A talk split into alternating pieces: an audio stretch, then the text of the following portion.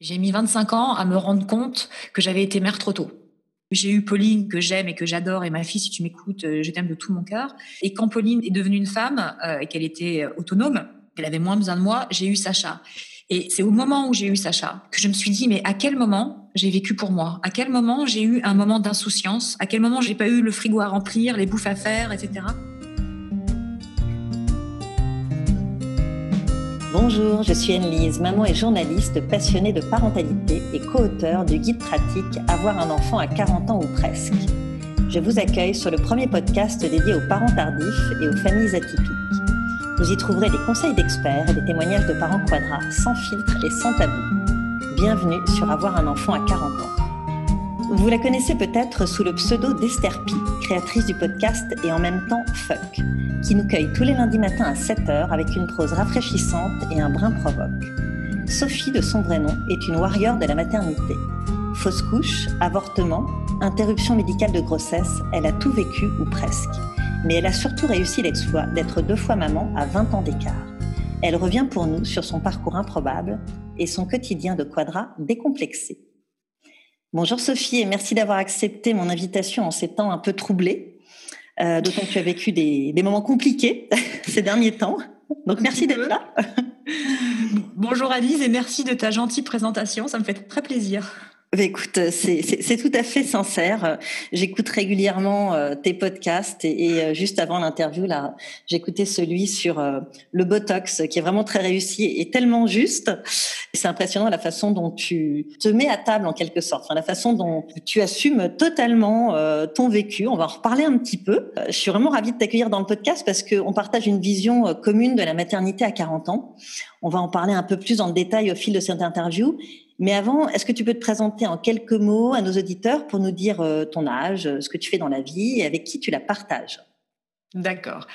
Alors, donc, j'ai bientôt 47 ans dans, deux mois. J'habite à Paris, mais je suis euh, originaire d'une petite bourgade de province en Lorraine. Euh, en dehors de faire des podcasts, je suis euh, productrice de contenu pour les entreprises que je, que je gère au sein de ma, de ma propre société. Je suis aussi formatrice euh, avec mes étudiants chéris que je salue au passage en production audiovisuelle. Alors j'ai eu pas mal d'aventures professionnelles, je ne sais pas si on reviendra dessus, mais au moins autant que d'hommes. J'ai une grande fille, effectivement, qui, qui est en 94, qui habite à, à Bordeaux. Et j'ai la joie d'être la, maman de Sacha, qui a 6 ans et qui partage notre vie avec, avec l'homme. Voilà. Ok, avant d'explorer ton parcours pour devenir mère, j'aimerais qu'on parle du désir d'enfant. Est-ce que tu as toujours voulu être maman? Alors cette question fait beaucoup réfléchir parce que euh, si on se projette euh, quelques 25 ans, 26 ans en arrière, je pense que la question de la maternité ne se posait pas. Je me suis jamais posé la question est-ce que j'aurai des enfants ou pas? Je me suis posé plutôt la question c'est quand j'aurai des enfants et, et, combien? Et je pense que hum, quand la religion juive c'est rock, c'est-à-dire que la question ne se pose pas. C'est comme ça. On sait qu'à un moment ou un autre de notre parcours de femme, on va avoir des enfants. Alors oui, j'ai jamais hésité sur le fait d'avoir des enfants. Maintenant, est-ce que ça répond à, un fantasme de, la maternité? Tu sais, un petit peu mhm. celle des, repas de famille, euh, des enfants qui gambadent dans le jardin et qui jouent au trampoline, ou, une espèce de souvenir nostalgique des, vacances euh, et des fêtes familiales. Mais oui, en tout cas, la question pour moi d'avoir des enfants ne s'est, euh, en tout cas en 96, en 94, pardon, ne s'est jamais posée et je savais que j'aurais des enfants. Tu avais quel modèle familial? Tu es issu d'une famille euh, avec euh, beaucoup de frères et sœurs ou tu es fille unique? Alors je suis euh, suis l'aînée. Moi je suis née en, en 73. Je suis l'aînée et pour un, faisceau de raisons que que j'expliquerai pas forcément ici eu égard à, à, une certaine dose de confidentialité, mes parents ont eu mon frère sept ans plus tard. Donc nous sommes deux dans la famille avec sept ans d'écart. Donc j'ai un petit frère qui, euh, qui est né quand j'avais 7 ans, qui a commencé à être euh, un petit garçon intelligible, en tout cas quand j'en avais 14, donc à une période, on va dire, un peu spéciale de la vie, en tout cas dans la mienne. Donc il y a toujours eu un décalage. Ces, ces 7 ans ont été très compliqués à, à gérer et je crois que c'est que maintenant qu'on se retrouve finalement. Alors, parmi toutes les femmes que j'ai interviewées au sein de ce podcast, tu es celle qui est devenue maman la plus jeune, à 21 mhm. ans plus précisément, alors que tu appartiens à une génération dont le premier enfant arrive plutôt autour de 28 ou 30 ans, voire plus tard. Pourquoi faire un bébé à 21 ans alors qu'a priori on a plein d'autres trucs à faire à cet âge-là? La première chose, c'est que ma première fille, Pauline, a été un enfant voulu. Parfois, on peut se retrouver avec une grossesse non désirée. Moi, mhm. c'était une grossesse qui était parfaitement désirée avec l'homme avec qui je partageais ma vie à ce moment-là. Je crois que la vraie question, c'est pourquoi faire un enfant? Pour moi, il n'y a jamais une bonne ou une mauvaise raison de faire un enfant. Je peux dire sans trop spoiler que ça répondait vraiment à pas forcément une blessure familiale, mais plus sur euh, une blessure sentimentale que j'avais vécue euh, un petit peu plus tôt. Et pour moi, c'était un peu un enfant réparation, quoi. Je faisais mes études, des études courtes à l'époque. En 94, il y avait moins cette pression de faire des études longues. J'étais enceinte, j'étais en deuxième année de, de DUT de communication. J'ai quasiment euh, accouché en salle de cours, hein, parce que vu que j'avais pas le droit de louper l'école, j'avais ma petite valise et je crois que j'ai arrêté quatre jours avant d'accoucher et j'ai repris 15 jours plus tard. Mm-hmm. C'était la condition sine qua non pour que je ne foire pas mon année. Ça a paru comme une évidence et je crois qu'il y a quelque chose, il y, a un paramètre imparable, c'est la souciance de la jeunesse. quoi. C'est-à-dire on fait un enfant d'une manière très légère finalement, en tout cas par rapport à ce que je vis en ce moment en tant que, maman quadra. C'était comme ça, il fallait cet enfant, j'en avais envie, je l'ai décidé, le papa était OK, il était un peu plus âgé que moi. On a dit banco et, et on a fait cet enfant. Comment est-ce que tu t'es organisé euh, au quotidien? Parce que justement, tu, donc, tu finissais tes études. Euh, j'imagine qu'ensuite, tu as cherché un travail. Est-ce que tu avais de l'aide? Est-ce que tu avais de la famille euh, autour de toi? Quand j'ai accouché, je te dis, j'ai repris très très rapidement. Hein. J'ai fait ma Rachida Dati version zéro, euh, je crois encore pire qu'elle. Et je me souviens qu'à l'époque, j'ai eu la chance d'avoir une petite cousine qui faisait des études d'infirmière et qui donc m'a gardé Pauline le temps que je trouve une place en crèche. je suis partie de la maison euh, dix jours après avoir accouché. Alors l'avantage, euh, quand tu accouches à 21 ans, autant te dire que tu es au taquet quasiment 48 heures plus tard. Ça, c'est vraiment un gros avantage. Alors que six ans plus tard, je suis toujours parmise de la dernière. Non, j'ai eu de la chance d'avoir effectivement cette petite poulette qui est venue chez moi pendant quasiment trois mois, le temps que je trouve une place en crèche. J'ai pas le souvenir d'avoir eu euh, quelque part une logistique compliquée. Alors déjà, j'habitais en province, donc c'est déjà un peu moins lourd, soyons clairs. Euh, habiter en province, c'est quand même beaucoup plus sympa quand tu as des enfants en tout bas âge parce que tout est forcément plus rapide. Il n'y a pas des choses très chronophages comme les transports, des choses comme ça. Mmh. Et en tout cas, je me souviens pas que ça soit une période qui a été mal vécue dans, dans le sens une période lourde, une période compliquée. J'ai quitté le papa quand ma fille avait six mois. Donc là, ça, c'est un peu. Euh, ah oui. C'est un peu compliqué, effectivement. Ouais, j'imagine. Et dans le regard des autres, comment est-ce que tu étais jugée? Il y a un petit jugement qui est porté sur les maternités tardives. Hein. On peut écoper de réflexions mm. maladroites ou un peu déplacées. Est-ce que c'est pas la même chose pour les maternités précoces? C'est absolument ça. Déjà, ma mère s'est retrouvée grand-mère à 43 ans. Donc autant te dire qu'elle a mal vécu la chose on peut la comprendre. Hein, c'est pas. Euh, à hein, l'époque, je la comprenais pas, mais je t'avoue que maintenant, à 47 ans, je me dis oups. Donc déjà, si tu veux, le fait d'être catapultée mamie euh, à 43 ans, c'est un truc qu'elle a pas forcément bien vécu, même si elle s'est mm. révélée être une excellente grand-mère par la suite, qui a parfaitement assumé son rôle. Et c'est rigolo parce que mes copines, moi, je, montrais mon gros ventre à l'école, donc tout le monde était hyper chouchou avec moi. J'avais double ration, resto U, euh, ça n'a pas été un problème. Ma mère, ça a été effectivement plus compliqué. Je pense qu'elle aussi, sans forcément verbaliser les choses, elle, euh, elle a peut-être eu peur pour moi aussi de vivre finalement les, travers d'une grossesse à, 20 ans, mais que tu ne comprends que plus tard. Je t'expliquerai mmh. tout à l'heure. D'accord. Tu as 20 ans d'écart avec ta première fille. Est-ce que ça a un mmh. impact euh, sur vos relations, votre complicité? Alors oui, ça a eu un impact, euh, surtout au moment de son adolescence, c'est-à-dire à un moment où elle-même devient euh, une jeune femme, commence à avoir les seins qui poussent, les poils sous les bras, etc. En plus, c'était une époque où j'étais maman solo avec elle quand elle est rentrée dans l'adolescence. Mhm. Et c'est vrai que ça a été une époque un peu bénie, euh, j'avoue, dans la relation avec ma fille, où on partageait un petit appartement à Paris et j'étais autant dans son dressing qu'elle était dans le mien et on pouvait avoir des conversations sûrement beaucoup plus décomplexées que si on avait été dans un triangle familial. Et le fait d'avoir aussi peu d'écart fait qu'effectivement, il y a des convergences très superficielles, entre guillemets, c'est des convergences de musique, de fringues, etc. Mais du coup, ça crée un lien qui est un petit peu particulier et qui était vraiment pour moi une, époque bénie, c'est vrai. Alors, 20 ans plus tard, euh, tu redeviens mère. Comment est-ce que tu vis cette grossesse à 40 ans? Est-ce que euh, tu es plus zen qu'à 21 ans, comme euh, on l'entend souvent dans la bouche des futures mamans, quadra? Ou est-ce que c'est kiff-kiff? Alors, je vais te faire une réponse de Normand. Il y a les deux. Je vais pas rentrer dans les grands poncifs, effectivement, qu'on entend sur euh, la grossesse à 40 ans, sur le fait d'être plus zen. Oui, je suis plus zen sur des sujets logistiques, des sujets pragmatiques. Quand tu as 40 ans et tu as déjà été maman, si ta gamine, elle commence à faire de la fièvre, tu vas pas appeler SOS médecin.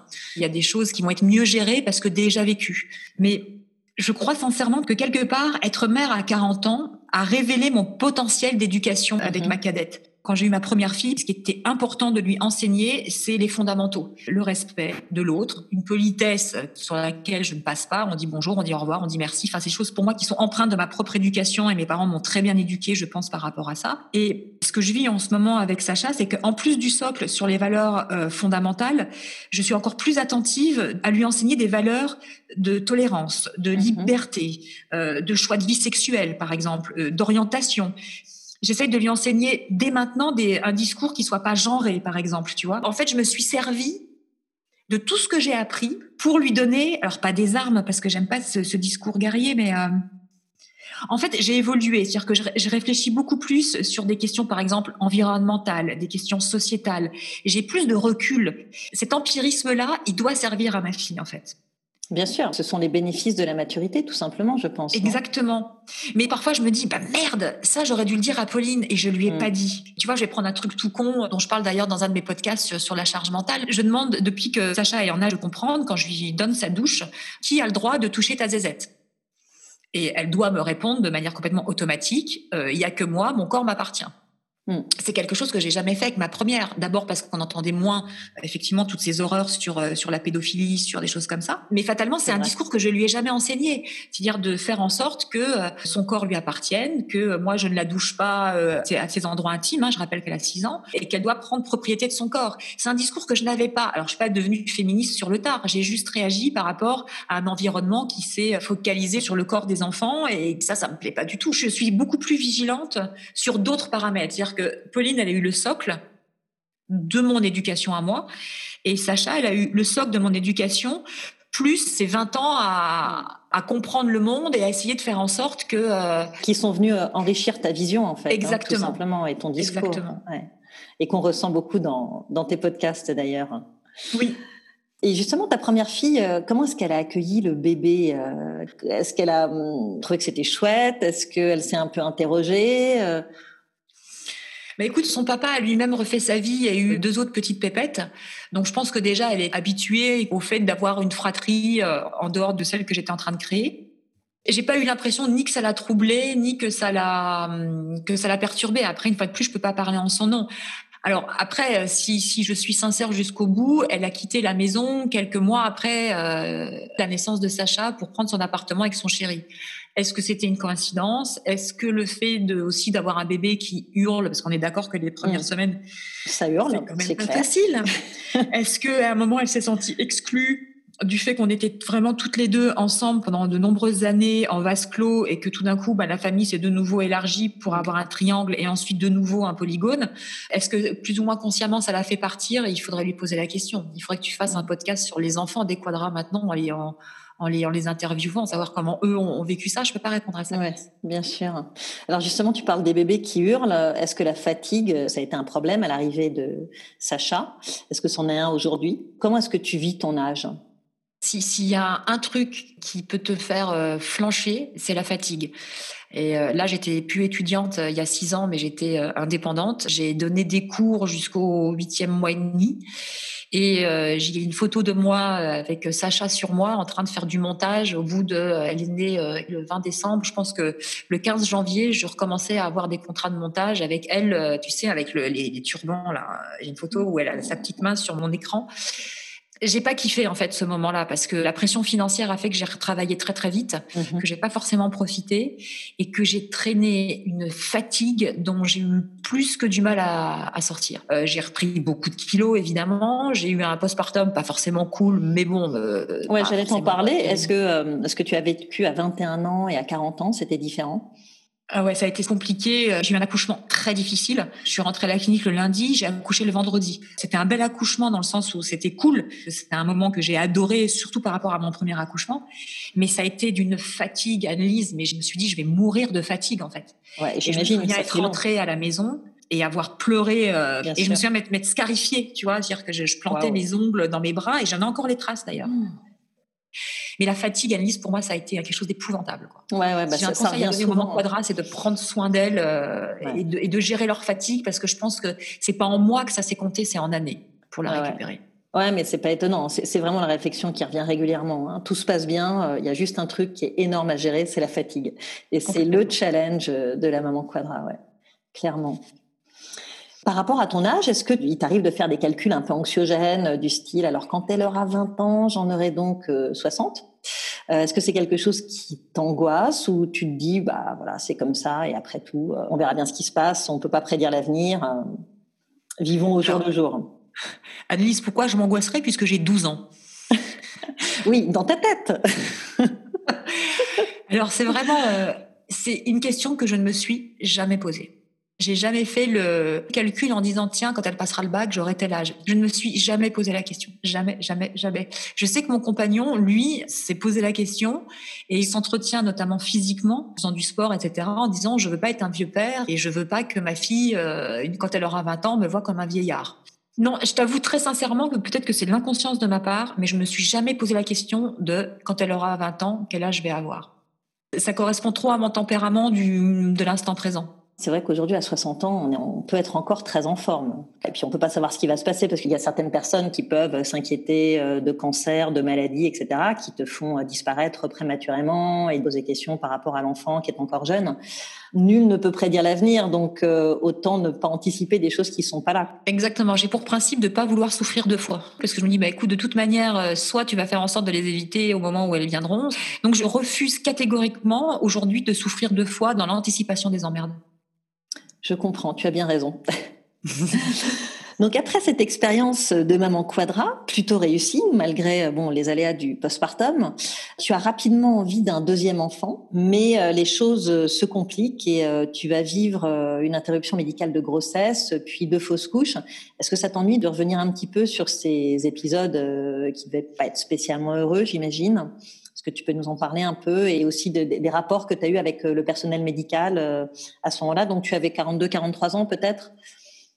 Exactement. Sacha était avec avec quelques mois, je suis retombée enceinte parce que j'estimais que ça aurait été cool qu'elle ait. Euh, comme je t'ai expliqué avec mon frère, j'ai eu toujours l'impression d'être une enfant unique. C'est-à-dire que mm. vu qu'on s'est jamais vu pendant pendant notre notre enfance, Pauline a été une enfant unique aussi puisque je n'ai eu qu'elle pendant 20 euh, ans. C'est vrai que pour moi, ça m'a semblé euh, naturel de me dire bon allez, on essaye d'avoir un deuxième enfant rapproché parce que après as l'horloge biologique qui se met en route. Je me suis retrouvée enceinte. Sacha devait avoir 6-7 mois. Et ce que j'ai vécu, je, je, alors j'ai pas d'ennemis, hein, mais euh, je le souhaite pas à ma pire ennemie quand même. D'accord. C'est-à-dire qu'on on vit quelque chose d'absolument euh, apocalyptique pour le corps d'une femme, pour le mental d'une femme. C'est, euh, je le souhaite à personne. Ce qui me reste, tu sais, de cette période-là, c'est en dehors du chagrin, c'est la, la longueur du chagrin. C'est-à-dire que tu rentres dans un processus où tu sais, tu fais ta, ta première écho. Et rétrospectivement, tu t'en rends compte après, tu te rends compte que le, le radiologue te dit, écoutez, il y a un labo juste à côté là, euh, allez vite faire votre prise de sang. Mhm. Et tu l'as pas entendu tout de suite parce que toi, tu as vu les jolies images, fais ouh, ça y est, je suis enceinte, je vais pouvoir avoir mon troisième enfant. Et c'est ensuite que tu te rends compte que le mec, il a bien insisté pour que tu ailles tout de suite faire ta prise de sang. et puis de toute manière, on n'est pas dans les statistiques. Tu sais, quand tu reçois ta première truc de trisomie là, quand, j'ai eu quand j'ai eu mhm. Sacha, t'es un cas sur je sais pas trop combien, donc évidemment, ça n'arrive qu'aux autres. donc tu tu, tu peux pas imaginer que ça, puisse t'arriver. Rétrospectivement, ce dont je me souviens, c'est la lenteur euh, entre la prise de sang que j'ai faite à la sortie de l'échographie, de la première échographie, et au moment où on a enlevé le bébé de mon corps.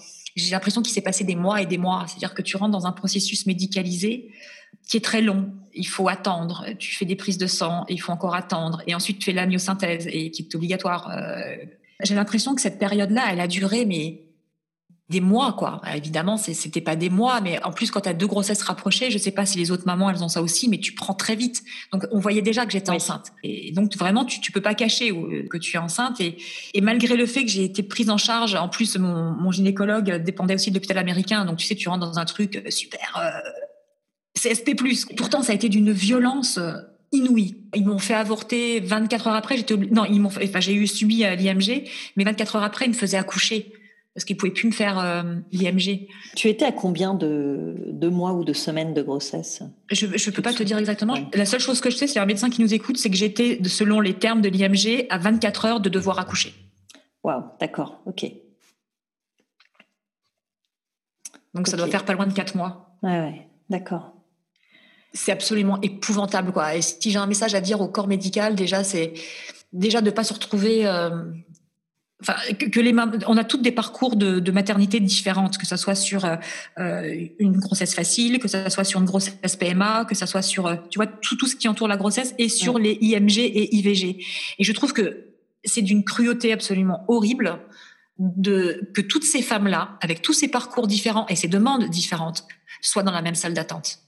J'ai trouvé ça monstrueux. Mais ça, c'est une remarque qui revient hyper souvent, d'ailleurs, dans tous les podcasts sur la maternité, toutes les personnes qui, témoignent sur de la PMA, sur des IMG, etc. C'est vrai que ce serait quand même probablement possible de séparer. Et je, je, de pas mixer, enfin, ce serait jamais bon vécu sens, ça, quoi. ces gens ouais, qui nous mettent ensemble, quoi. Ouais, bien sûr. Mais je l'ai vécu quand j'ai fait une IVG aussi. Je sais pas si on va en parler, mais j'ai fait une IVG euh, avant Sacha. Et, tu te retrouves avec des femmes qui font leur, euh, leur ou leur ponction, machin, qui sont juste dans un état de stress épouvantable, qui sont bouffées des piqûres dans le bide, des hormones, etc. Et toi qui es enceinte naturellement, tu viens euh, faire un IVG. Bah, bah, bah. Ouais, bien sûr. Oui, c'est vrai qu'on n'a pas, on n'a pas abordé euh, euh, l'épisode sur l'IVG. Tu, tu es tombée enceinte, mais tu ne souhaitais pas garder cet enfant? Alors, je suis tombée enceinte. Alors, ce qui était bizarre, c'est que je ne devais pas tomber enceinte du tout parce que j'étais euh, voilà qui m'avait privé de mes règles pendant euh, un an et demi. Le gynéco m'avait dit vous ne pouvez pas tomber enceinte, c'est juste absolument impossible, votre corps est bloqué. Et ben je suis tombée enceinte évidemment. Le papa qui est le papa de Sacha aujourd'hui n'était pas du tout prêt à plein niveau à, accepter cet enfant. Et euh, c'était trop tôt. Ça a été aussi une épreuve euh, une épreuve terrible quoi, parce que c'était pas le coup d'un soir, etc. C'était mmh, l'enfant mmh. de l'homme avec qui je partage ma vie aujourd'hui. Donc c'est vrai j'ai été enceinte six fois et j'ai eu deux enfants. C'est impressionnant. Fait un putain de ratio. Ouais. C'est pour ça, tu es un peu une warrior de la maternité, comme je le disais en intro. Quand, tu fais le calcul, tu. Alors après, je, ne suis pas unique. Hein, je, pense à toutes ces femmes. Moi, j'ai eu la chance d'avoir mes deux filles, ce qui n'est pas le cas forcément de celles qui nous écoutent et qui galèrent euh, à avoir leur, leur, premier bébé. Donc, euh, je, je m'estime malgré tout privilégiée. Ouais, bien sûr. Et après cette interruption médicale de grossesse, tu as refait deux fausses couches de façon assez rapprochée aussi, c'est ça? J'ai fait euh, cet épisode de IMG et ensuite je suis retombée deux fois enceinte. Et à la deuxième fausse couche, euh, je me suis dit, écoute, ou je perds mon mental, ou j'arrête. Parce que je pense que maltraiter son corps à ce point-là, c'est perdre la possibilité trois fois de suite d'avoir un enfant. C'est pour la tête, c'est il faut quand même être mentalement structuré. Hein. bien sûr, c'est hyper éprouvant, évidemment. J'ai dit à Olivier, j'ai dit je peux plus, je veux plus entendre parler de quoi que ce soit. bien sûr. Et mon gynéco, toujours avec la la finesse qui l'anime, même si c'est un très bon gynéco, me dit hey, euh, Sophie, c'est bon là, vous avez eu ce que vous voulez, maintenant on arrête. Ok. soyez raisonnable.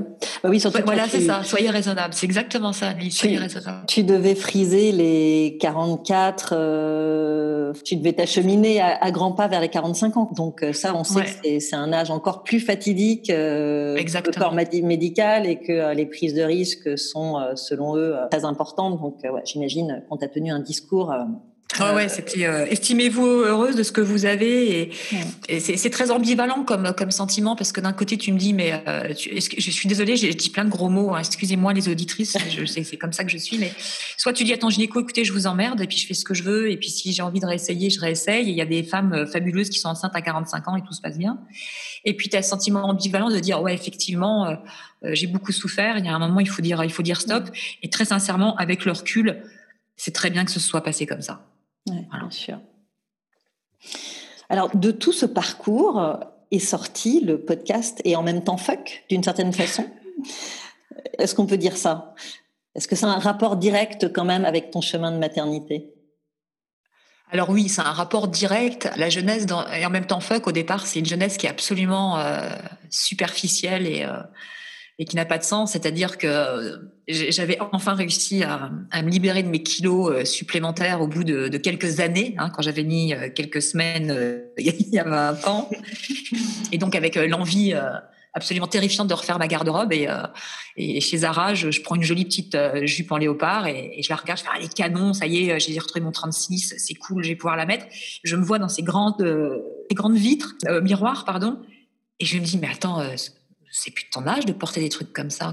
La tête m'a tourné, j'ai reposé cette jupe en léopard qui était hyper mignonne, hein, pas genre euh, ralatouf et tout, non, quelque chose qui était euh, au genou, une jolie coupe, enfin, il n'y avait rien de vulgaire, si tu veux. Mmh. Et l'idée est partie de là, et je me dis, bah, mince, j'ai des comportements de jeune maman. La maman de 40 ans que je suis peut avoir les mêmes soucis que la maman de 25, 28 ans, euh, les mêmes problèmes logistiques, les mêmes problèmes médicaux, c'est-à-dire de postpartum, etc.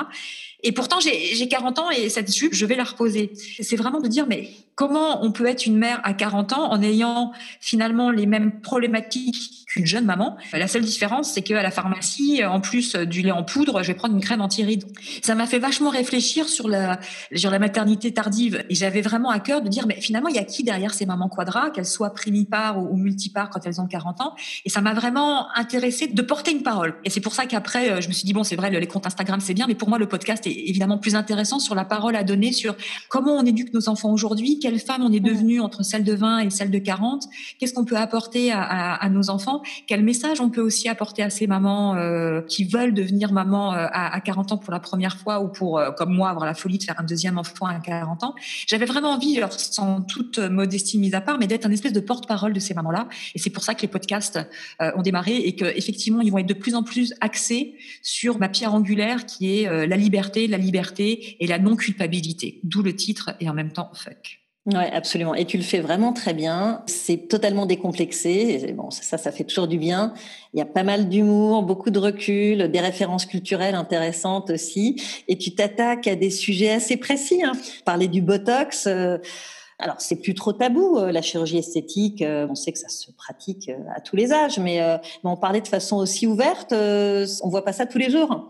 C'est ce que je disais aussi dans le podcast, c'est qu'effectivement, euh, euh, quand j'ai fait une, euh, comment on appelle ça, une augmentation mammaire il y a, il y a 25 ans, c'était hors de question que je puisse en parler. Et là, au restaurant avec les filles, j'ai sorti mon téton. Donc c'est vraiment, alors moi après, pour je leur montrer qu'on ne voyait rien et que ça pouvait très bien. Euh, Exactement. Oui, oui, j'ai pas montré mon téton juste pour montrer mon téton. Hein. J'ai montré mon téton pour montrer que la cicatrice, on, ne voyait rien.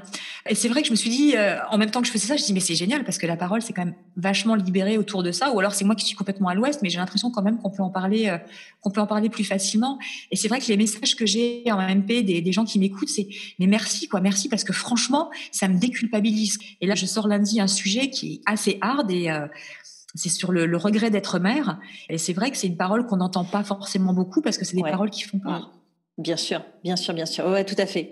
On n'en entend pas beaucoup parler. Un petit peu peut-être euh, sur euh, un compte que tu suis et que j'aime bien aussi, qui s'appelle Bordel de mer. Bordel de mer, ouais. Voilà, avec euh, Fiona Schmidt, qui, bah, qui elle aussi fait un gros travail pour, ah formidable. pour vraiment casser des tabous, libérer la parole et c'est super. Et c'est vrai que euh, on peut regretter d'être mère. Ça arrive. Et alors, moi, j'ai eu parfois les confidences. Euh, alors, elles ne regrettent pas d'être mère, mais il y a certaines mamans qui sont venues me voir à la fin d'une dédicace ou euh, à l'occasion d'un échange sur Instagram et qui m'ont dit, voyez, je me rends compte que je suis devenue mère trop tôt. Ouais. C'est pas la même chose que de regretter d'être mère, mais je suis devenue mère un peu trop tôt et j'aurais plutôt été prête vers 40 ans. Voilà, je, je me rends compte de ça avec le recul. Complètement, mais j'adhère complètement. Euh, avoir été mère à 20 ans ou je sais pas quel âge avait la personne qui s'est adressée à toi, mais c'est finalement louper euh, tout un, pan de sa vie dans l'insouciance. Mais oui, est-ce que toi, à un moment, euh, tu as eu un, sentiment de sacrifice ou est-ce que tu t'en es rendu compte plus tard C'est ça, c'est ce que tu me disais, peut-être que sur, sur, le moment, il y avait l'insouciance, mais avec le recul, tu penses que tu as brûlé les étapes, en quelque sorte? Complètement. Mais tu sais, je m'en suis rendu compte à la naissance de Sacha. J'ai mis 25 ans à me rendre compte que j'avais été mère trop tôt. J'ai eu Pauline que j'aime et que j'adore et ma fille, si tu m'écoutes, euh, je t'aime de tout mon cœur. Euh, j'ai eu Pauline très tôt et quand Pauline a, est devenue une femme euh, et qu'elle était autonome, qu'elle avait moins besoin de moi, j'ai eu Sacha.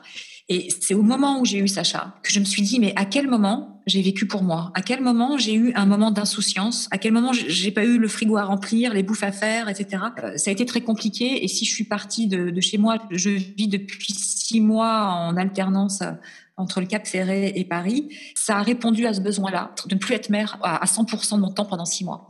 Et ça, c'est quelque chose que j'ai voulu parce que euh, en vouloir à ses enfants sur des choses dont ils ne sont pas responsables, c'est quelque chose que je refuse complètement. Donc je ne voulais pas que euh, dans ma maison et pour Sacha, je puisse lui en vouloir finalement d'être là et de m'enlever ma part d'insouciance. Mmh. Donc j'ai expliqué à mon compagnon que j'avais besoin de six mois pour moi. À 50%, hein, pas déconner, hein, je suis pas partie non plus du jour au lendemain euh, sans laisser d'adresse, mais j'avais besoin d'avoir du temps pour être une femme avant d'être une mère, parce que intellectuellement, je le suis, mais de manière pratique, je ne l'étais pas. Voilà.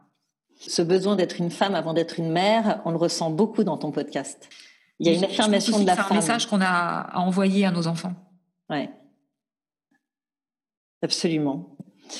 Bien, écoute, euh, ce sera le mot de la fin. Est-ce que je peux en laisser un petit dernier? Ah, mais bien sûr, si tu as quelque chose à rajouter, n'hésite pas, avec grand plaisir. Je voulais vraiment te remercier de manière tout à fait sincère. On s'est connus via l'intermédiaire de ta, de ta co-auteure euh, Agathe, qu'on salue au passage, que j'ai effectivement contacté pour faire un podcast. C'était mon premier podcast invité euh, avec elle. Par le hasard, c'est elle qui a répondu euh, en premier à, à, ma demande de podcast. Et toi, au lieu de me dire, mais qu'est-ce que c'est que cette meuf qui vient manger un peu sur mes plates-bandes de la parentalité tardive, tu as été une femme extraordinaire de, de bienveillance, d'empowerment, de on est plus fort quand on est plusieurs et en cela, ça correspond tellement au message que je veux véhiculer que je voulais vraiment te remercier de cette générosité d'âme que tu as et, du travail que tu fais. Voilà. Et tout ça aussi, euh, c'est très sincère. Merci, ça, me touche énormément. Et puis euh, effectivement, moi je pense qu'on est, on sera jamais trop nombreuses à parler euh, de cette parentalité tardive et, et à lever un peu euh, ouais, le, le, tabou, parce qu'il y en a encore un petit peu, euh, Bien sûr. même si euh, ça devient plus courant, mais ça ne concerne toujours que 5% des mères qui accouchent chaque année. Donc voilà, non, avec grand plaisir. Et puis moi, j'écoute ton podcast régulièrement, ça me fait bien rire. Et j'encourage nos auditrices à l'écouter. C'est 10 minutes tous les lundis à 7 heures et c'est très, très rafraîchissant. Merci beaucoup, voilà. Annelise. Merci.